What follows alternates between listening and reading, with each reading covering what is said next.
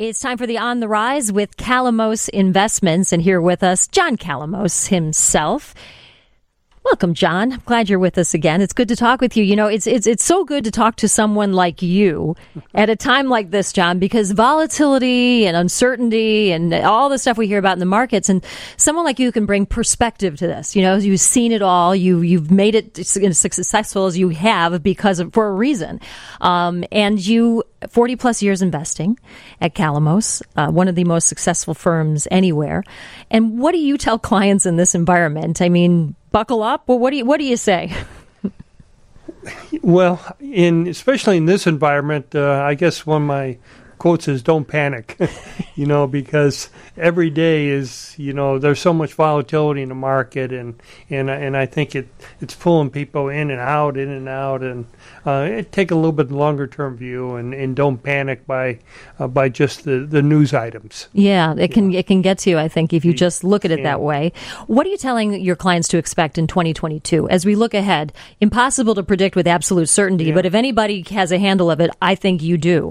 Yeah well you know, uh, as as you know, the Fed came out with their their estimates today, raising rates maybe three times next year, and inflation and uh, those type of things. So uh, actually, uh, we're we've been a uh, bit positive for 2022. Um, you know, the markets are in a nice untrend, uptrend, but you know we're it's going to be volatile. It's not going to be straight up, and uh, you know there are uh, several factors in there that that could impact it that we're watching very closely. But uh, like what? What would you put on that list of things you're watching oh, to see? Inflation is a huge issue. The Fed was all about it today and how they're going to try and manage that. So uh, inflation, uh, interest rates are. The Fed, as he announced today, are they may raise them three times next year. Mm-hmm. Uh, so uh, we have to be careful about that, especially in the uh, in the fixed income area with higher interest rates. Uh, but we think the equity markets still look strong. Good earnings uh, coming out, good earnings trend. A lot of money on the sidelines. Uh, so uh, we're we're positive. you know, the growth of the economy is not quite as uh, high as it was, say, the last three years, mm-hmm. but it's still positive in that sense. So, well, yeah. speak to that for a second because I think people like me who are not experts in this area, you look at the S and P, it's up ninety seven percent since 2019. It's tremendous growth. You've seen that in all of the major indexes, just about. It's really, really the markets have risen in this enormous way, yeah. and you wonder how long can it continue? Are we due for a correction? Are we due for more of a sideways movement, or could there possibly be more? More growth? There, I, I think uh, you know we're looking at a sideways to an upmarket type of thing. Uh, growth is a little bit uh, less for next year, but uh, where do you go? You know, with these low interest rate environments we're in, uh, so the equities really are still a good place to be. Uh, so we're, we're looking at that from uh, a more positive view. And as we look at the anticipated earnings coming out uh, next uh, next year and next few quarters, that's very positive as well. So, um, mm-hmm. what do you what, when you say fixed income? When people are relying on that for income to live, what do, what kinds of advice do you have there, John? Well, in, in it's it's tough in in this very low interest rate environment to search for yield is just very difficult.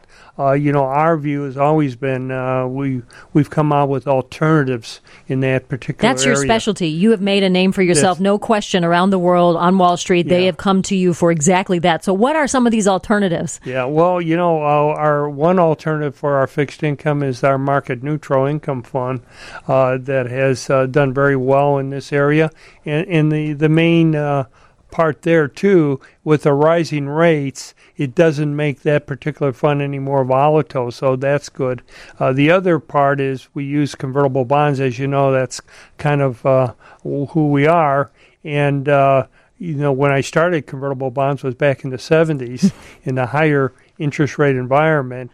And uh, the convertibles perform very well in a rising interest rate environment in that type of sense. So, uh, in this part of the market, we not only use convertibles as a core equity, but we also use them as an alternative fixed income. And in any many of our closed-end funds, uh, we we have put you know asset classes together and provided good income flow within those uh, within that period. So we have funds uh, having income uh, distribution between six and eight percent hmm. over the last few years. That so sounds really where, nice. Where can you get that? yeah. Where can you get that? Exactly. Thank you for that. If people want to learn more about that before we move on, because I know that'll catch people's interest, what would you recommend? How well, you... yeah, they could go to our website and, mm-hmm. and look at our closed-end funds. There's six of them, so we, we have we have several and they've been yeah. producing six to eight percent over right. the last few years with these interest rates that low. Huh, that is incredible. Um, more with John Calamos, the founder of Calamos Investments, one of the successful success stories in the world of finance, but also a success story from here in Chicago. We'll get into more of that. The ways at Christmas time and holiday time we talk about giving back, and I know you've done a ton of that, John. We'll get into some of that as well in just a moment. We took a look ahead and tried to understand what you think, your perspective for. Uh, uh, going forward. When you make it to the Forbes list, like you have, John, and, and extremely success, big success story from Chicago, uh, the son of immigrants, and you uh, you had your family had a grocery store, and you told us before your dad thought you should go into the grocery business, and wow, wouldn't you have been a success? And it turns out you found, you found a pretty good path in life. I think. Thank you. Worked out pretty well. Um, also, your staff members told us too that one of you members of your team mentioned to me that as a, a pilot in Vietnam, I mean you, that you draw on that experience as well. Talk about managing risk. Yeah. Um, that that's uh, a foundation I know that stays with you too. Yes, it does. Very mm-hmm. important. And so managing risk is part of what is happening now in this world as we try to assess what to do with our money and where to where things are going to go. The Omicron variant, just address that for a second. That seems to be breathing some uncertainty into the markets. You hear some reports that say, well, it doesn't seem like it's going to be severe as severe as previous uh, variants, but we just don't know. As we start to hear big picture of more and more variants, what impact is this going to have on our economy and on the markets? Do you think? Well, I, I think uh, that is what's very difficult to predict is those uncertainties. I mean, if we all knew that, then it'd be easy. But it's an uncertainty. How severe is it? Because, uh, quite frankly, every time uh, we read something, we get one answer, then the next day it's the opposite. so it's going back and forth. I, I think the positive there, uh, since they have so much experience with with the COVID, that you know they uh, the biotech companies seem to have a good handle on it. So it may not be as severe. I'm I'm hearing that the uh, uh, you know if you got the vaccines, it's going to work well for the for the uh, Omicron. So mm-hmm. Uh, from that point of view, but it, there is that uncertainty because it it is really changing our world. And, you know, it's changing the way this economy is coming back. Everybody kind of looks at it and are trying to compare it to, oh, a recession, this. This is very different. Yeah. This is very How different. so, John? Explain that oh. It, it's different because now, uh, it's it's uh, the the whole economy has changed so much. What what sectors and what companies are coming back? We mm-hmm. see the restaurant hotel industry very difficult to get workers, and we see this. So all the industries are impacted differently. Uh, and you know, in one of the big factors here over the last few years is what we've seen a lot like on the tech companies. Big tech has gotten bigger and bigger mm-hmm. because of what they're doing for for the economy and mm-hmm. for their their clients in here, their services. So right. stepping uh, in when we're remote and we have to do things in a very different exactly. way. So the new normal, what is it going to look like? well, that, that's an interesting point because you know, originally we thought, well, travel and hospitality is going to be impacted, but the supply chain is an issue, and all industries are, and uh, it just it's amazing how it's had this tremendous ripple effect throughout the entire economy. That's right. But figuring out what's next is is gosh seems harder than ever. Yeah, and that's what's very interesting about the market. So the market's really a reflection on what's going on. I mean, today the emphasis was on the Fed and what are they going to do with inflation and raising rates, and and you know what they didn't talk about is everybody's concerned. We had an inflation number that came out was the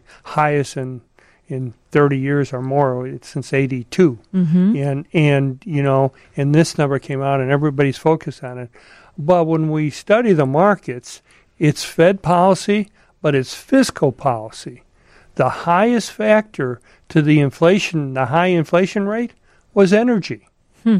That's a fiscal policy that went into effect. So we, when you're studying the markets, you not only have to study what the Fed's doing, but also what's happening fiscal policy. We've seen that happen all over the world. Mm-hmm. What's happening in China, in Europe, and other parts. So, fiscal policy is very important. And do you still think money from elsewhere is coming into America, into our economy? Is that still a reality? Yeah, it, it still is, yes. Mm-hmm. Okay. Money goes where it's treated best. That's, well, you know that better than anybody. Thing. You know, uh, John Calamos, you have given back in such a big way. And I think in a lot of ways people don't know about it. I've heard about it um, in some ways because I'm involved with the National Hellenic Museum and uh, emceeing some of your events over the years. Yeah. And you basically put that there in Greektown, and it is the pride of Greektown. Um, it is the National Hellenic Museum, and museums have had a tough go of it, no doubt about it, over the last yeah. couple years. You've been shut down. You had excellent programming. You were just getting momentum. Bring us up to speed on that. Yeah, well, you know, I didn't bring it on. It, Andy Athens did that 30 years ago, mm-hmm. and uh, I got involved about uh, became chairman 10 years ago. So uh, it's been around. So you know, it is part of uh, we tried to do in there. And the National Hellenic Museum, to me, was very important because it really talks about our heritage and history. And, you know, what I'm seeing today, it's even more important because it really impacted me in the way I grew up. And what I'm seeing today is the next generations aren't learning the history and in that. You know, I, I mm-hmm. tell people, you don't know where you're going unless you know where you came from.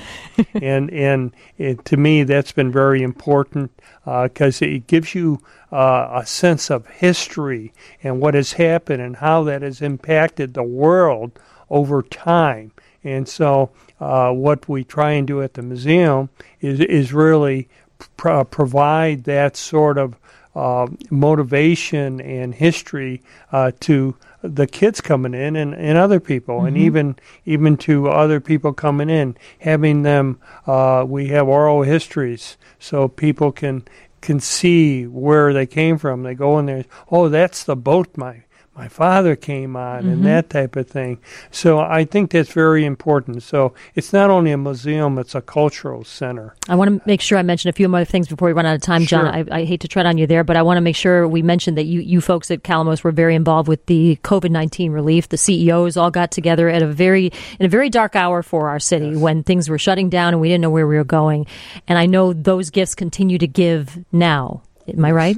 Yes, uh, we, have uh, we've done John Koudounis uh, uh, and I. We supported that uh, very very much, and we we actually did that at the museum too, where we gave out um, a lot of food uh, to the homeless and that. PPE. So uh, we we've supported that. We support events out in the suburbs in Naperville where we are as well. So it's really important that that, that we we give back and we help. And you've done that at Illinois Tech, which you went to and you studied philosophy.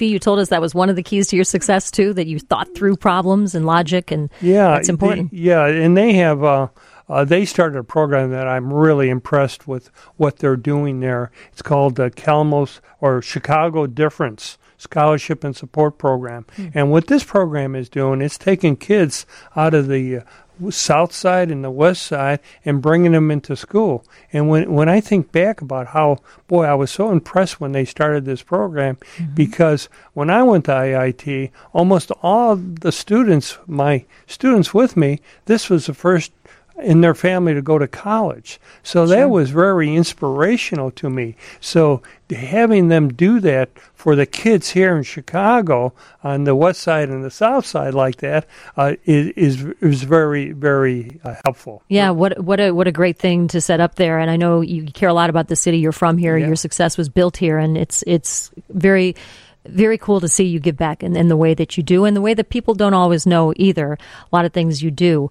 um, are not always making headlines, and that's just part of who you are too. I know that to be true. Uh, finally, here you got the Fulton Market, your new location. That's the center of the universe in the city lately. It seems like every day we hear of a new headquarters showing up there. How, how's it going over there? When will you move in? Yeah, we're excited about that. It should be this spring. Uh, so we're excited about moving that. And one thing, other the other thing we do uh, for the kids as well, and working with the universities here in Chicago as well as others, we do internships. So we do, uh, you know, uh, kids coming o- over the summer and do internships and having an office here in sh- in downtown area is really beneficial to that. So uh, ha- being able to do that, so we're excited about uh, our office here in Fulton Market. So much energy over there. Such great restaurants too. A lot to check out. That's right. Thank you, John, for the time today. It's good to see you. And Thank you, Anna. Pleasure to be here.